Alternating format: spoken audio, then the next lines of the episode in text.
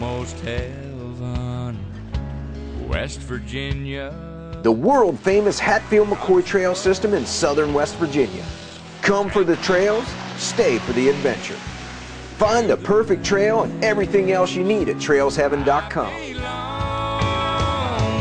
West Virginia, Mountain Mama. West Virginia, wild and wonderful.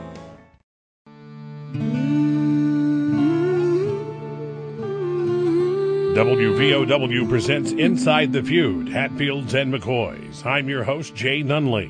Inside the Feud is brought to you by the Hatfield McCoy Regional Recreation Authority. In this episode, more about the man who was Johnse Hatfield.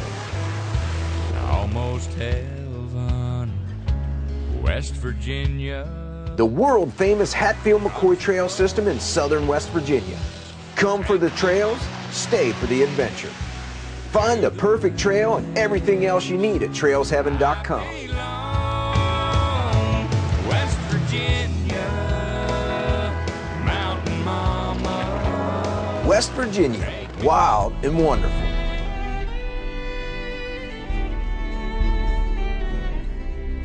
The trials and tribulations of Johnse Hatfield's love life inevitably became the most lasting story of the feud. Historian and WVU Extension Professor Bill Richardson. Roseanna has her baby. The baby lives eight months. Johnse then marries her first cousin within six months of the baby dying. They spend quite a while together as, as, as husband and wife. Eventually, late in the feud, maybe just not that many years after these, these events, Johnse gets sent to prison. And within just a few months of going to prison, she leaves him, divorces him, and marries the guy that put him in prison, Bad Frank Phillips, and lives with Bad Frank Phillips for a number of years and has children with him. So it's this very complicated relationship that it's really hard to understand why they did these actions. I mean, um, you, you, one thing you've got to realize is that Nancy McCoy, her father, Asa Harmon McCoy, was the first person killed by the Hatfields. So why did she take up with Johnse in the first place? There's some people that say it was for revenge, but her actions from when she married Johnse till she eventually divorced him didn't really, you know, hold that out. So it's it's really it's really really complicated and hard to understand. And I think that's one of the things that makes this story last because it's so it's almost impenetrable when you when you look at these people's actions to try to figure out what their motivations were.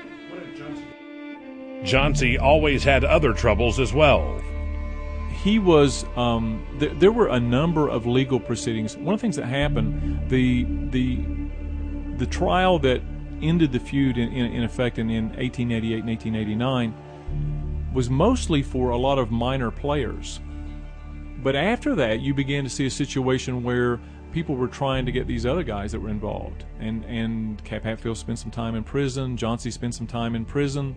Uh, there's a really interesting story about Johnse that when he went to prison, that while he was there, he saved, depending on the story you hear, either the lieutenant governor or the warden from being killed while he was in prison, and he got pardoned as a result of that. So Johnse sort of post uh, Johnse's what ended up putting him in prison and exactly how that played out. There's a lot of kind of conflicting stories about those things, but it but it's pretty clear that those people that that put the other Hatfields in prison and uh, at the end of the feud we're still trying to, to clean things up. You can find out about a bus tour of feud historical sites hosted by Bill Richardson by clicking on HatfieldMcCoyCountry.com. To find or purchase literature about the feud and other West Virginia history and novelists, click on WoodlandPress.com. For Inside the Feud and TrailsHeaven.com, I'm Jay Nunley on WVOW, the voice of the coalfields.